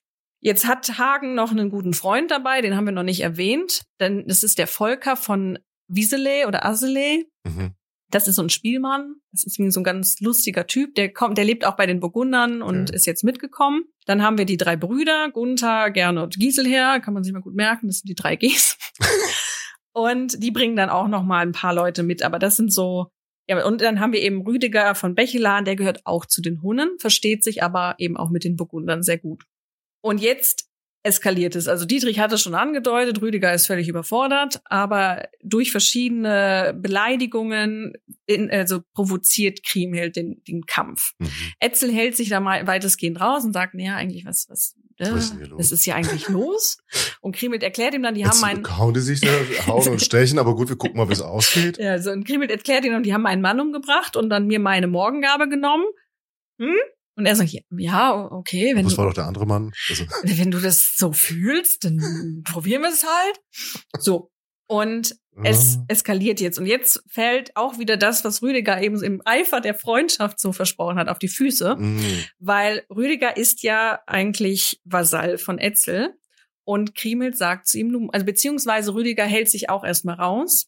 Und dann kommt irgendein namenloser Hunde und beleidigt Rüdiger. So, oh, der sitzt da im schönen Drei, hält sich hier raus und macht nicht mit. Mhm. Und Du Opfer. du Opfer.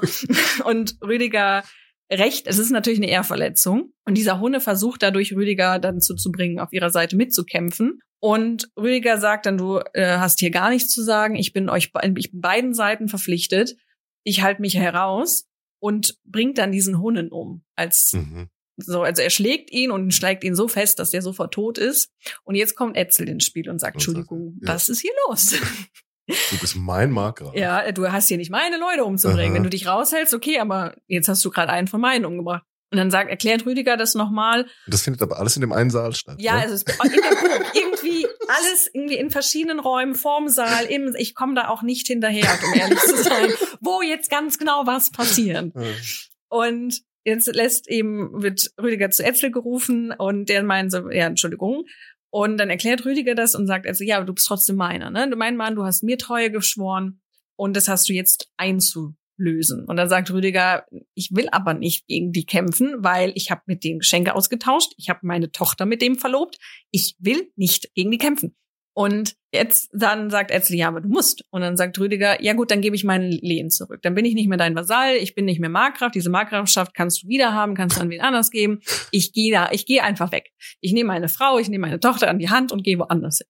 Aber jetzt ist auch nicht, ich gehe nach Burgund und helfe dir. Also, und das ist im Grunde, und hier eskaliert es dann, und da ist dann auch so ein bisschen, was für uns heutzutage vielleicht auch eher so ist, ja, was, worum geht's da eigentlich? Und hier eskaliert tatsächlich etwas, wofür es im, im 13. Jahrhundert Mechanismen gibt. Also, dass eben eine Person sagt, ich bin an, an, an zwei Leute gebunden über Eide, die jetzt miteinander Fehde führen oder Krieg führen, das kommt vor.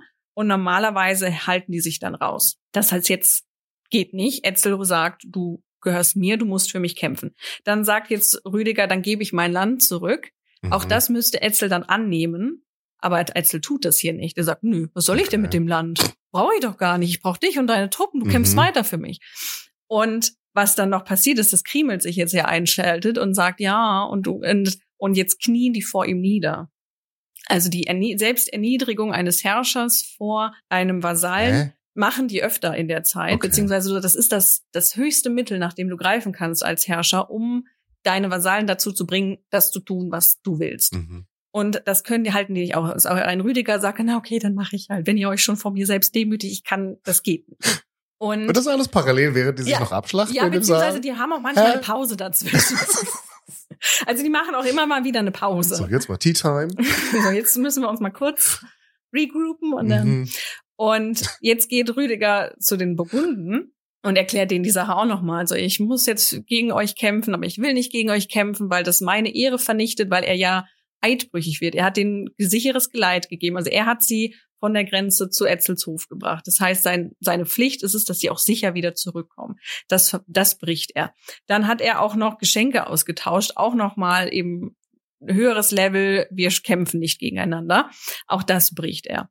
Und was jetzt eben interessant ist, Gunther kommt gar nicht vor, der, der ist irgendwie woanders, aber Gernot und Giselher lehnen das ab. Also die, sie sagen dann zu ihm, ja, also Gernot kommt, er hat ein, hat ein Schwert bekommen und sagt, ja, dieses Schwert habe ich von dir bekommen das wird, wenn du mich angreifst, werde ich dich damit töten. Also mhm. er macht eben deutlich, du bist der Eidbrüchige. Du verlierst deine Ehre, deine Familie wird alle Güter verlieren, deine Tochter wird definitiv niemanden mehr heiraten, der irgendeinen Stand hat.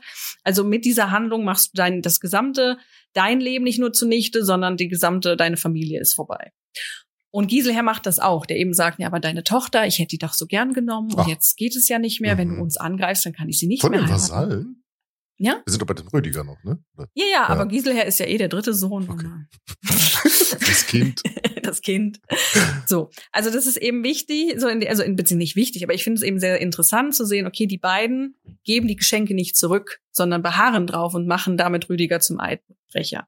Hagen, der auch einen Schild bekommen hat, sagt, hm, also diesen Schild, den deine Frau mir geschenkt hat, der ist kaputt gegangen. Mhm. Also im Kampf mit den Hunden ist der kaputt gegangen. Ich bräuchte noch mal einen neuen. Und dann sagt Rüdiger, okay, du kriegst noch mal mein Schild. Und jetzt tauschen die noch mal Geschenke Ach, aus. Nee. Und Hagen sagt, ich kämpfe da nicht gegen dich. Also Hagen hält sich raus. Das ist abstrus. Und ist aber auch so schön, ne? wenn ich nächstes Mal, wenn mir jemand was geschenkt hat, ein Jahr später geht es kaputt, sag ich immer, dein Geschenk ist kaputt gegangen, kannst du das nochmal neu schenken? Nee, gut, nur wenn es sich um Nicht-Angriffspakt handelt. So. so, also das, was Gernot und Giselher verweigern, macht Hagen. Also mhm. der sagt, okay, ich akzeptiere, dass wir, dass wir uns Freundschaft gesprochen haben, ich kämpfe nicht gegen dich. Und daraufhin sagt jetzt Volker, ja, deine Frau hat mir Ringe geschenkt, die gebe ich jetzt zurück und ich kämpfe dir auch nicht mehr gegen dich. Hm, wer, wer dieser Volker, wer war Volker? Das war dieser Spielmann, der, Ach so, dieser, okay, ja. mhm. dieser auch ja, so ein Freund okay. von Hagen. Mhm. Also das ist eben auch ganz interessant. Also diese Figuren wissen offensichtlich die Regeln Mhm. Aber es gibt eben gewisse Figuren, die sich nicht dran halten, die sie absichtlich brechen, und es gibt Personen, die sich dran halten. Mhm. Und Hagen hält sich an diese Regeln. Und jetzt kämpfen dann eben Gernot Giselher gegen Rüdiger und Rüdiger und Gernot sterben beide. Also beide geben sich den tödlichen Stoß und sterben jetzt. Und das ist dann eben auch so diese tragische Geschichte von Rüdiger von Bechelan, die auch immer als Teil mit also rezipiert wird oder als Hauptgeschichte rezipiert wird, weil sie wirklich sehr im Grunde sehr dramatisch ist, wenn man eben die Regeln kennt, nachdem sich diese Figuren eigentlich verhalten müssten Und dadurch wird, weil, weil sie alle sich nicht dran halten, weil sie alle diesen Konflikt weiter und weiter eskalieren, wird diese Geschichte eben so, so dramatisch. Und das mhm. finde ich eben so spannend an dieser Passage, weshalb ich sie jetzt eben auch sehr ausführlich erzählt habe. Und jetzt ist eben Rüdiger tot, es sterben noch viele weitere und im Grunde passiert es dann, also es kommt dann eben zum, zum das großen ist die, Klimax. Die Hälfte von dem Buch ist doch nur die Beschreibung, wer da wann stirbt. Ja. In welcher Ecke des Beziehungsweise, Saals, nee, die meiste Zeit ist, wie Siegfried gegen Sachsen kämpft. Das so, ist okay. ah, ein bisschen langatmig. Und es, also es kommt dann eben zum großen Klimax. Hagen und Gunther werden festgenommen von Dietrich von Bern. Mhm. Und der verspricht Hagen auch nochmal, euch wird nichts passieren, solange ich da bin. Ihr seid meine Geiseln ich passe auf euch auf. Also auch mhm. das eben eine typische Handlung im Mittelalter. Adlige werden im Krieg nicht getötet, die werden in Haft genommen, man holt sich Lösegeld von deren Familien und dann schickt man die heil mhm. nach Hause. Das ist normal. Und das ist, was Dietrich hier macht. Wie schon Hagen, bei Löwenherz. Genau. Hagen hatte auch keinen Bock drauf und sagt so, Entschuldigung, also ich werde mich jetzt hier vor dir nicht demütigen. Und Dietrich sagt, ey, damit sichere ich euch euer Leben. Ne? Mhm. Also ihr macht jetzt mit. Und dann sagt Hagen, na okay. So, jetzt werden die vor Krimelt geführt und das Erste, was Krimelt wissen will, ist, wo ist mein Geld? Wo ist mein Geld? Mhm. Der Schatz, wo ist meine Morgengabe? Wo ist der Hort vom Drachen? Meins. Und dann Gunther sagt wieder nix, aber Hagen sagt, na, das wissen ja nur wir und ähm, das wirst du, also werden wir dir ganz bestimmt nicht sagen. Und dann ähm, lässt Kriemhild Gunther abführen in einen Nebenraum, lässt ihn dort enthaupten Ach. Und, mhm. und ja, das war eben so. Ja, lässt ihn dann enthaupten und an, und das ist dann auch an seinen Haaren haltend, trägt sie den den Kopf von ihrem Bruder Aha. vor Hagen und zeigt ihm, so, das ist passiert, das wird auch dir passieren, wenn du nicht mir sagst, wo mein Geld ist. Und daraufhin sagt, fängt Hagen an zu lachen und sagt, du, der Einzige, der es dir gesagt hätte, wo das Gold ist, den hast du gerade umgebracht, Aha. weil ich werde es dir ganz bestimmt nicht erzählen. Und daraufhin nimmt sie dann das Schwert, das Hagen geführt hat, das Schwert von ihrem Mann. Also er hat dieses, dieses magische Drachenschwert, also Siegfried hat dieses magische Drachenschwert geführt, Balmung.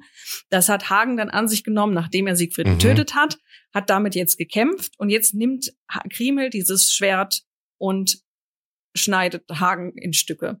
Also die haut den kaputt. Und die ganze Zeit steht Dietrich daneben, der ja den beiden versprochen hat, wenn ihr meine Geiseln werdet, wird halt nichts passieren. Aber interessanterweise greift jetzt Dietrich gar nicht, sondern Dietrich hat noch einen, hat noch einen Heerführer, Vasallen dabei, den okay. Hildebrand. Und jetzt kommt der Hildebrand. und der tötet jetzt Kriebelt, weil so ein großartiger Streiter. Ich wusste gar nicht, dass Kriemel stirbt. Ja. Ehrlich gesagt. Ich dachte, die nein, die ist, gewinnt das Ganze. Nein, da. die, also im Grunde, ja, also ja, immer, ja, aber ich dachte, wir können lachen nachher raus. Nee, nee okay. weil äh, Hildebrand ist so erzürnt, dass eine einfache Frau einen so großen Mann wie Hagen einfach getötet hat. Das kann er nicht. Das hält er nicht aus. Und daraufhin tötet er dann Krimelt. Und damit ist die Geschichte okay. zu Ende. Und da kommen wir jetzt zum Anfang, Ach. warum ich eben so fest davon überzeugt bin und mittlerweile auch Wikipedia das gleiche sagt. Und warum ich eben der Meinung bin, dass Krimel die Hauptfigur ist, weil es fängt mit ihr an, dass sie im Grunde ins Leben eintritt, weil sie heiratsfähig wird und die Geschichte hört mit ihrem Tod auf. Mhm. Und sie ist auch die, die diese Geschichte immer vorantreibt. Also sie ist es, die Brunhild erzählt, übrigens, mein Mann hat bei deiner Vergewaltigung geholfen. Sie ist es, die ähm, Siegfrieds Tod im Grunde möglich macht, weil sie das Geheimnis, wo er verwundbar ist, erzählt. Mhm. Sie ist es, die dann nach Etzel, zu Etzel geht. Sie ist es, die die einlädt. Sie ist es, die diesen Konflikt auf sich trägt und dann eben eskalieren lässt. Und mit ihrem Tod ist die Geschichte auch zu Ende. Also das nicht eben so sehr interessant, dass eben das Grund so gab es Leute, die äh, das ja, bezweifelt haben, dass sie eigentlich die Hauptperson. Alle. Ach so. Es ist immer Siegfrieds Geschichte, es ist Hagens Geschichte, es ist Niemands Krimels Geschichte. Ja, aber sie ist eigentlich tatsächlich die Einzige, die die ganze Zeit dabei ist. Ja. Und die, die anderen auch, sind ja immer nur so stückweise. Genau, und die auch diese Geschichte aktiv vorantreibt. Die ja. anderen handeln ja immer nur, weil sie etwas tut. Also deswegen, weil es gibt dann eben auch so Bücher, das Nibelungenlied aus Frauensicht. Und denken sie, das Nibelungenlied ist aus Frauensicht. Wo ist das eine Frau geschrieben?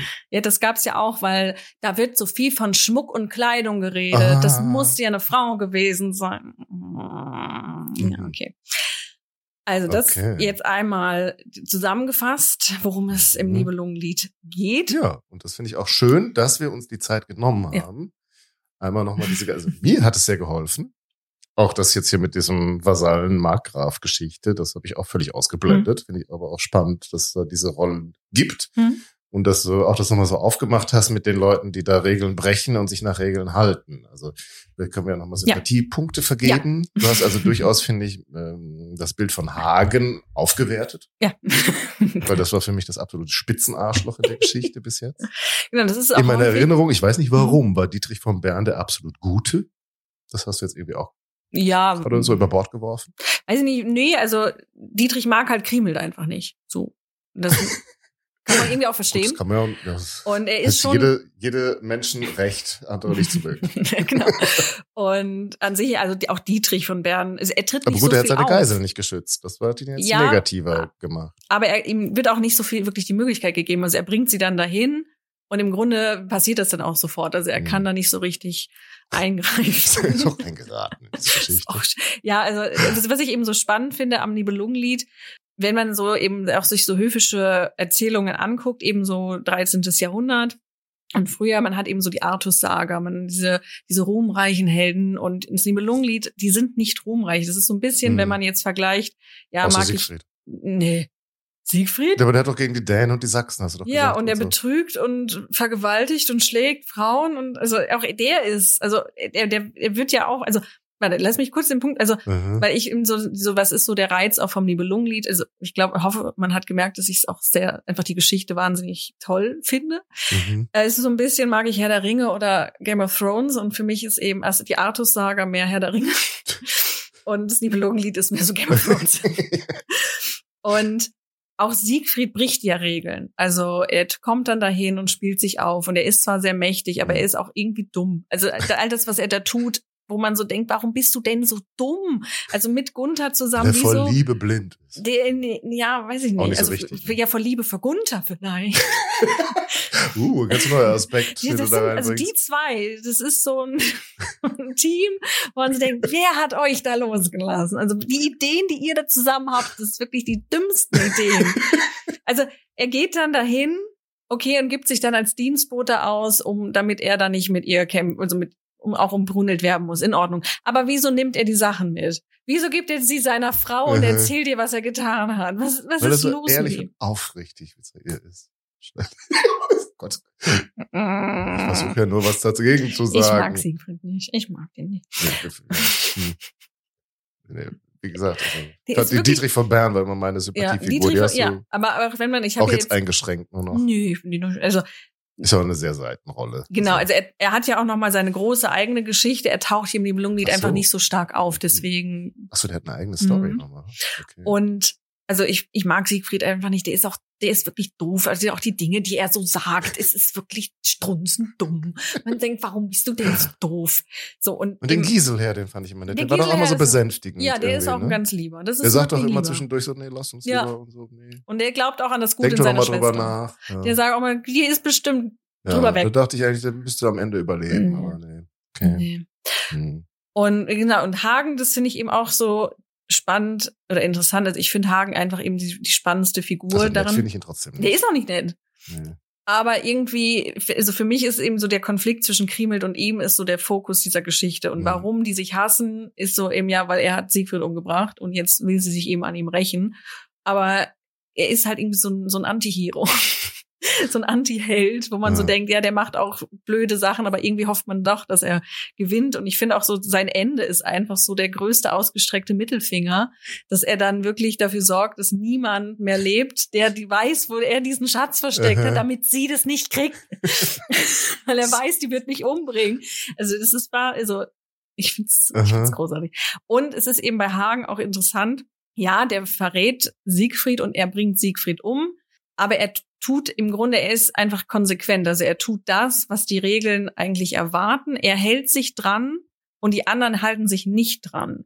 Und das finde ich eben auch sehr spannend. Also er ist trotzdem irgendwie immer der Böse, aber eigentlich macht er das, was von ihm erwartet wird. Und mhm. Gunther ist eigentlich der schwache Herrscher, der durch, durch seine Schwäche überhaupt all dieses, dieses Drama entsteht. Wenn er eben entschiedener gewesen wäre, wenn er vielleicht eine Frau genommen hätte, die auf seinem Level ist, und nicht auf Siegfried sich so stark verlassen hätte, öfter mal auf Hagen gehört hätte, was er nicht tut, wäre das alles nicht passiert.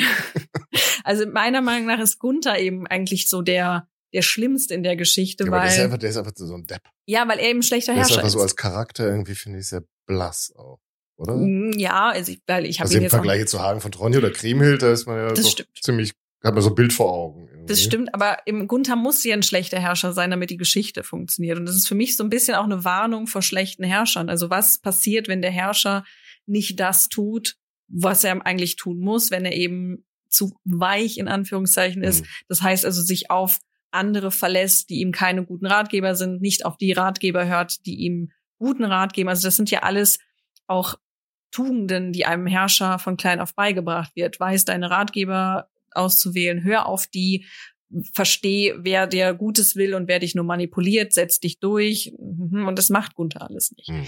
Und das finde ich eben auch spannend, wie das so mit reingewoben wird, warum wir überhaupt diesen Konflikt haben. Und das Kriemhild auch einfach Was? nicht agiert, wie eine Frau in der Zeit agiert. Das wird auch öfter mal gesagt, Okay. dass sie sich nicht wie eine gute Frau verhält. Aber es ist einfach mal schön. Aber sie wollte ja eigentlich am Anfang eine gute Frau sie wollte, sein. eine, aber die Welt hat sie nicht gelassen. Ja. Und äh, also das finde ich eben sehr, sehr spannend an Was ist dieser mit Attila Geschichte. passiert? Der überlebt das Ganze. Der überlebt das. Aber der sagt, der darf nicht am Ende nochmal einen Schlusssatz sagen. Und Ich- irgendwie, ich, weiß, ja, ich, ich glaub- weiß gar nicht, was hier los Ich war. glaube, aber das tut er nicht. Also es ist so nach dem Motto so, sag mal, was ist denn hier passiert? Gott sei Der läuft noch mal so Dank. durchs Bild. Ja, ja, genau. So, Alter. Ich kann noch mal gucken, aber nee, nee, es ist dann Hildebrand, der Das sich ist das unbedingt letzte, der letzte Satz. Das, ist nicht Ähm, mehr der, Lo- der, das war der mhm. Nibelungen Leid oder irgendwie sowas. Genau, ne? also die Blüte der Helden war da gelegen tot. Die Lei Leute fühlten alle Jammer und Not. Mit Leid war beendet des Königs Festlichkeit, wie die Freude gerne am Ende sich wandelt in Leid. Ich kann euch nicht bescheiden, was später nun geschah. Die Christen und die Heiden man weinender sah, Weiber und Knechte und manche schöne Maid, die trugen um ihre Freunde das allergrößte Leid. Ich sag euch nicht weiter von der großen Not, die da erschlagen waren, die lasset liegen tot. Was das Geschick der Hunnen für dahin beschied, hier hat die Meer ein Ende, das ist der Nibelungenlied. Mhm. Also Etzel kommt nicht nochmal, aber der lebt noch, der, Okay. den gibt es noch. Und es gibt aber doch noch einen zweiten Teil, habe ich letztens. Also, ich wusste, war mir gar nicht klar. Habe ich bei Wikipedia. Im zweiten Teil? Es es gibt noch die Nibelungen Klage, Ja, da, die dann aber mehr so ein, so ein Making-of ist. ja, ich bin mir da auch nicht, also ich hatte das tatsächlich immer auch falsch im Kopf. Ich dachte immer, der erste Teil mit Siegfried ist das Lied und die Rache von Kriemhild ist Ja. die Klage. Mhm. Aber offensichtlich ist die Klage nochmal ein ganz anderer Text. Also Mhm. das ähm, habe ich irgendwie, ich weiß auch mehr, also mit dieser Klage, die ist irgendwie. Also die auch irgendwie so eine Entstehungsgeschichte, glaube Ja. ich, wiedergibt, die jetzt auch nicht unbedingt sicher sein muss. Ja, aber, also irgendwie, die ist noch mal so was ganz Okay. Eigenes. Mhm. Zum Nibelungenlied vielleicht noch mal. Ähm, also ich hatte es ja schon so ein bisschen angedeutet. Es gibt drei Fassungen. Na, also, Mhm. Ja, okay. Es gibt drei Fassungen. A, B und C. Mhm. Und das, was ich jetzt vorgelesen habe, das ist die Edition von Reklam. Und soweit ich das verstanden habe, haben die da die C-Fassung einfach Mhm. eben ins ja, modernere Das ist noch Deutsch die übertragen. freundlichste, oder? Das ist die freundlichste. Das ist die, wo man auch das meiste, ja, die, die höfischen Einfluss am meisten erfährt. Also höfische Kultur meint eben die, ja, im Grunde die Kultur, die an, am, an den deutschen Höfen um 1200 gepflegt wurde. Dieses Rittertum und Ehre und wie haben wir miteinander umzugehen und wie haben wir Konflikte zu führen. Und das ist eben am nächsten an dieser Zeit, was so eben Verhaltensweisen angeht Mhm. weil es ist ja schon klar geworden, die sind alle sehr, sehr christlich. Also wir, das haben wir jetzt ja auch gerade zum Schluss Ja, noch. warte, warte mal kurz, Mhm. würde mich jetzt noch interessieren, wenn es drei Fassungen gibt, sind die aus der gleichen Zeit oder gibt es da größere zeitliche Abstände? Weiß man das da? Also nicht ist die so eine 100 groß. Jahre früher, die Nee, andere 100 Jahre also später oder so? Die, unterscheiden sich in Teilen, ähm, was erzählt wird. Also A ist, glaube ich, ist so mittellang, B ist sehr kurz und C ist am längsten so. Mhm. Also die sind dann ausführlicher. Wie gesagt, in A angeblich, aber ich habe das nicht nachgeprüft, wird eben auch die Vergewaltigung beschrieben, dass Siegfried Brunhild vergewaltigt, weil das merken wir ja auch in der Geschichte. Kriemhild wirft ja Brunhild vor, mein Mann hat dich, ver hat dich vergewaltigt, äh, was in C aber gar nicht passiert. Aber trotzdem Mhm. erzählt sie das. Okay. Also, und, aber die sind, man vermutet so, ja, vielleicht 10, 20 Jahre Abstand entstanden. Also man geht's vermutet, ähm, dass die Fassung A so um 1180 entstanden ist und Fassung C so, ja, kurz nach 1200. und Also, bei B hat man sich gedacht, das mit Siegfried gegen die Dänen brauchen wir nicht. nee, Streichen wir die Hälfte mal raus. nicht Ja. schon Wetter das. Nicht die ganze Kriegsgeschichte. So. Und von diesen Fassungen haben sich insgesamt, hab ich, so zumindest habe ich es verstanden, äh, 35 Handschriften Also Mhm. 35 Abschriften von diesen drei Fassungen. Und das ist wahnsinnig viel. Also aus dem 13. bis zum 15. Jahrhundert. Also von dem, man muss, man muss ja davon ausgehen, die meisten Handschriften haben sich nicht erhalten. Und es haben sich 35 Abschriften erhalten. Und man geht schon davon aus, ja, wenn es so 15 bis 20 Handschriften von einem Text gibt, dann war das ein Bestseller, den alle kannten. Mhm. Und 35 ist schon sehr, sehr viel. Und es ist eben sehr viel, sehr verbreitet gewesen, das kannte man. Und was eben auch deutlich wird, das haben wir ja schon angesprochen, dass Hagen einfach so nebenbei das erzählt, ja, und da war da noch so ein Drache Ja. und den hat er umgebracht und dann hat er da im Blut gebadet, irgendwie. Also es scheint tatsächlich so, dass auch der Dichter, wenn man sich das so durchliest, diese Szenen als bekannt voraussetzt, nach dem Mhm. Motto, also der, der macht auch ganz häufig so Foreshadowing, dass er dann sagt, oh ja, und Rüdiger gibt jetzt das, sein Schwert an Gernot, oh, das wird ihm zum Schaden reichen, das, dadurch wird er Mhm. sterben. Also, dass man so überlegen kann, geht der Dichter davon aus, dass die Menschen kennen, was hier erzählt wird. Also er erzählt jetzt hier keine neue Geschichte, die er sich ausdenkt, sondern er erzählt einfach neu etwas, was schon Mhm. bekannt ist. Und das ist eben auch sehr wahrscheinlich, weil im Grunde die Vorgeschichte in Anführungszeichen haben wir mit dem Valtari-Lied. Was ist das? Das stammt aus dem 10. Jahrhundert und ist noch in Latein verfasst. Und Walter, da geht es um Walter. Oh, Das ist Ach so, halt okay. das Lied. Und da kommen Hagen und Gunther vor. Ach was. Mhm. Und In ähnliche Verfassung? ja, oder? mhm. Also Walter ist ein, äh, eine Geisel am Hof von Etzel Mhm. und Hagen und Gunther auch. Und das kommt auch im. Nibelungenlied vor. Da kommt nämlich Hagen und sagt, ach ja, die, wir kennen ja Hagen, der war ja hier, als er klein war. Mhm. Der ist ja hier am Hof aufgewachsen und Gunther ist da auch dabei. Und das ist dann so ein bisschen so die Geschichte von ihrer Jugend, wie sie dann weggehen vom von Etzelshof. Mhm. Und Walter geht's dann auch wieder um Geld und Walter verliebt sich ganz doll Das aber und auch der Etzel ist dann schon ganz schön älteres Semester. Also Ja. der klingelt Heirat. ja, also ja, und ich glaube, Jahre sind da auch. Also es sind dann zehn, also irgendwie dann zehn Jahre ist sie mit Siegfried verheiratet, dann ist sie zehn Jahre Witwe und dann ist sie zehn Jahre äh, mit Etzel verheiratet. Also die muss dann auch schon in ihren 50ern sein. Und auf jeden Fall ist es so die Geschichte, wie die eben groß werden am Hof von Etzel und dann von dort fliehen. Und Walter stiehlt den Hunnenschatz und die dann sind die weg von den Hunnen und es kommt zum Streit zwischen den dreien. Ja, wer kriegt denn jetzt das Gold? Und dabei kämpfen die dann. Mhm. Und Gunther verliert sein Bein. Äh, Walter verliert seine Hand Mhm.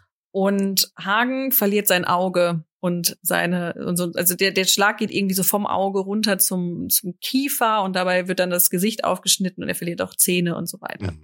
Und das ist dann auch manchmal in, im 19. Jahrhundert aufgegriffen worden, weil manchmal wird Hagen mit einer Augenklappe dargestellt. Mhm. Und das kommt eben daher. Okay. Also im Nibelungenlied, zumindest in der Fassung hier aus, von 1200, wird das nicht erwähnt. Also dass die, der so Gunther hat beide Beine oder wenn er sie, wenn er es nicht hat, wird es nicht erwähnt. Und Hagen ist auch nicht kaputt. Hm. Aber das ist eben ganz interessant. Also die verlieren teilweise. Aber es wäre natürlich eine. Erklärung, warum Gunther nicht so gut kämpfen kann. vielleicht. Mhm. Das hätte man ja doch noch mal erwähnen können. so ist er einfach nur ein Dulli. Ja, also wir haben auf jeden Fall schon mal eben dieses Valtari-Lied aus dem 10. Jahrhundert, wo diese Geschichte so eine Vorgeschichte gibt, wo die Figuren auch schon Mhm. auftauchen. Und das wird dann später auch bei der Rezeption sehr wichtig. Beim Nibelungenlied, da kommt ja immer diese Verknüpfung, ja, das ist ja nordische Mythologie. Das ist ja, kommt ja alles aus den, aus den, von den, von den Skandinaviern und der nordischen Mythologie. Und da können wir eben auch schon im 12. Jahrhundert Verbindungen feststellen, weil in einer dänischen Chronik erzählt wird, dass am Hof von Herzog Knut Lavar oder Lavard, weiß ich nicht, äh, ein sächsischer Sänger, also ein Mhm. deutscher Sänger, 1131 den sehr bekannten Verrat Kriemhilds vorgetragen hat. Okay. Und es wird eben in Latein äh, geschrieben und da steht eben ja der sehr bekannte. Also die Sch- Geschichte gibt es 1131 schon. Und es sind eben sächsische, also norddeutsche Dichter, die das nach Skandinavien bringen Mhm. im Grunde. Beziehungsweise ist ja auch schon da, aber wir sehen hier einen Kulturkontakt. Und dann um 1250, und da kommen wir jetzt wieder zu deinem jungen, dem Dietrich. Äh, um 1250 stellt eben ein norwegischer Dichter am Hof von König Hakon Hakonason die Tidrek-Saga zusammen. Und das ist eben das Leben von Dietrich von Okay. Bern. Also wir auch hier sehen wir eben Parallelen, also die, so die Geschichte von Dietrich von Bern, der ja eher nur eine Nebenrolle hier in unserem Nibelungenlied spielt, kriegt nochmal so seine eigene Saga. Und dann kommen wir jetzt eben zur Edda. Das ist ja so der ja, der, der, die Sammlung nordischer Mythologie. Ja, mhm. Ja, weiß ich, ich bin da, ich bin da sehr vorsichtig mit. Die ist nämlich ähm, 1220 von dem isländischen Dichter Snorri Sturluson aufgeschrieben worden. Mir fällt auf, dass du das irgendwie sehr, dass dir das sehr leicht von der Zunge geht. Ich weiß nicht. Äh, vor allem im Vergleich zu den spanischen Namen. Du, das ist Spanisch. Oh Gott, da wurde ich das sprichst du hier aus, als wirst du das schon so. immer. Ja, ich weiß ja. Pflegen. Okay. Und der schreibt die sogenannte Snorri-Edda. Und das ist ein bisschen vielleicht auch wie die Klage, so eine Erklärung, wie dichte ich eigentlich mhm. und welche Gedichte gibt es so und wie werde ich ein guter ähm, ja, Dichter und ein guter Sänger, ein guter Skalde, wie das im, im, in Island genannt wird. Und da erzählt er auch, ich weiß nicht, ob er die ganze Nibelungensage erzählt oder sie nur kurz zusammenfasst. Und daraufhin entsteht dann in der zweiten Hälfte des 13. Jahrhunderts die Wölsunger-Sage. Okay. Und das ist von Richard Wagner als Wählsungensager übernommen worden. Und das ist eben, also man vermutet, dass das so in der Hälfte des 13. Jahrhunderts passiert ist. Die älteste Handschrift stammt so um 1400, also recht spät. Und da, wie gesagt, wird, krieg ich so ein bisschen Bauchweh, wenn man dann eben sagt, ja, das ist nordische Mythologie und da kriegen wir so einen richtigen Einblick in die skandinavische Vorstellungswelt, in die Welt vor, vom Christentum, weil 1400 ist ein bisschen spät und auch selbst 1131 ist eigentlich zu spät, wenn man bedenkt, dass Norwegen 965 beziehungsweise norwegische König mhm. ist 965 zum Christentum übergetreten und in Island ist man um 1000 übergetreten. Mhm. Jetzt weiß ich, nur weil der Herrscher übertritt, heißt es nicht, dass die Bevölkerung übertritt und es gibt lange um Zeit Überschneidungen. Genau. Aber ich würde jetzt sagen, 200 Jahre, 300 mhm. Jahre, 400 Jahre in einer nicht schriftlichen Gesellschaft, hm. da ist nicht mehr so viel noch wirklich da. Also bestimmt hat man noch gewisse Vorstellungen und bestimmte Aberglauben, die haben wir ja auch im Reich, die haben wir auch in Frankreich, die haben wir auch in Italien. Aber da wirklich zu sagen, das ist die reine, ist die reine Mythologie, schwierig. Mhm. Sehr, sehr schwierig. Und auch da eben so ein bisschen sehr schwierig, wo kommt jetzt diese Geschichte her? Sind das wirklich germanische, skandinavische, nordische Heldengeschichten gewesen, die dann irgendwie christianisiert wurden oder ist es nicht eher andersrum? Also so der Weg. Ähm, es wird häufig geschrieben, es wird auch noch hier in dem in dem Reklambuch geschrieben, dass die ja die skandinavische Version des Nibelungenlieds älter ist, mhm. Aber es wird nicht erklärt, warum. Und das finde ich so ein bisschen. Also ich bin ja bereit, das zu glauben aber es, es wird kein Argument gegeben. Und wenn ich mir eben angucke, die Überlieferung anschaue und sehe, dass die skandinavischen Texte alle später entstanden sind, weiß ich nicht, woher die das wissen. Also, das, also sagt's mir gern. Also Germanisten, Germanistinnen, helft uns bitte. Genau, Skandinavisten, woher man das, was, woher man das weiß, dass die Edda-Fassung älter ist, weil so sehe ich das eben nicht. Also ich sehe natürlich den sehr engen Kulturkontakt, aber naja, und warum ich das eben so kritisch sehe, da kommen wir dann eben auch drum, wenn es um die Rezeption geht. Aber bevor wir dahin kommen, wollen wir vielleicht darüber sprechen, wie historisch eigentlich das Nibelungenlied ist. Ich würde sagen. Sind wir schon so weit, dass wir einen zweiten Teil machen? Ja, allerdings. Shit. Wollte ich jetzt zwischendurch schon mal unterbrechen, aber dachte, nee, nee, wir sind noch bei den Quellen und das ist noch jetzt, und ich dachte Rezeptionsgeschichte und was überhaupt jetzt mhm. hier vielleicht wahr ist oder auch nicht. Machen wir einen äh, Dem widmen wir einen eigenen Teil. Aber ihr müsst jetzt bitte euch gar nichts befürchten. Wir werden euch nicht einen Monat warten lassen. Ihr habt jetzt schon eine Woche extra gewartet, bis diese Folge erscheint. Und die wird einfach dann als extra Folge mit ja, nee, mit liefer nicht, also weil ich muss ja doch ja. irgendwie so ein paar unsere Äs, ne? meine Folge. Mein, deine Äs und meine Huster und so weiter. Da gibt's ja doch noch ein bisschen was zu schneiden und Shownotes schreibe ich euch ja auch noch dazu und suche noch ein paar schöne Bilder von Hagen raus. Mm. Gibt nämlich übrigens auch Kapitel jetzt neuerdings ah. bei uns. Wenn ihr es bei Spotify hört, da funktioniert das nicht. Also ich schaffe es nicht alle zu bedienen, aber diejenigen unter euch, die so Podcatcher wie Antenna Pod benutzen, da müssten eigentlich in letzter Zeit jetzt auch immer Kapitelmarken mm. und manchmal mit den passenden Fotos. Oh. Ja, da habe ich bei Goslar nämlich letztens noch die Kaiserpfalz wieder mit reingemacht, beziehungsweise den Barbarossa. über den wir da so ein bisschen ausführlicher gesprochen haben. Also nutzt AntennaPod, dann könnt ihr auch unsere Kapitel und dann demnächst schöne Bilder von Hagen und Grimhild oder jetzt in diesem Moment, wo mm. ich gerade spreche, mm. euch die anschauen. Und äh, dann wird kurz danach sagen wir mal eine Woche später, wird die Rezeptionsgeschichte Mm. zu den Nibelungen erscheinen. Und, Und- vor allem werdet ihr erfahren, ob es die wirklich gegeben Und hat. genau, die historischen Ja. Grundlagen. die historischen Das Grundlagen klingt super der Nibelungen. spannend. Hat es die Nibelungen wirklich gegeben? Solveig erzählt es euch nächste Woche.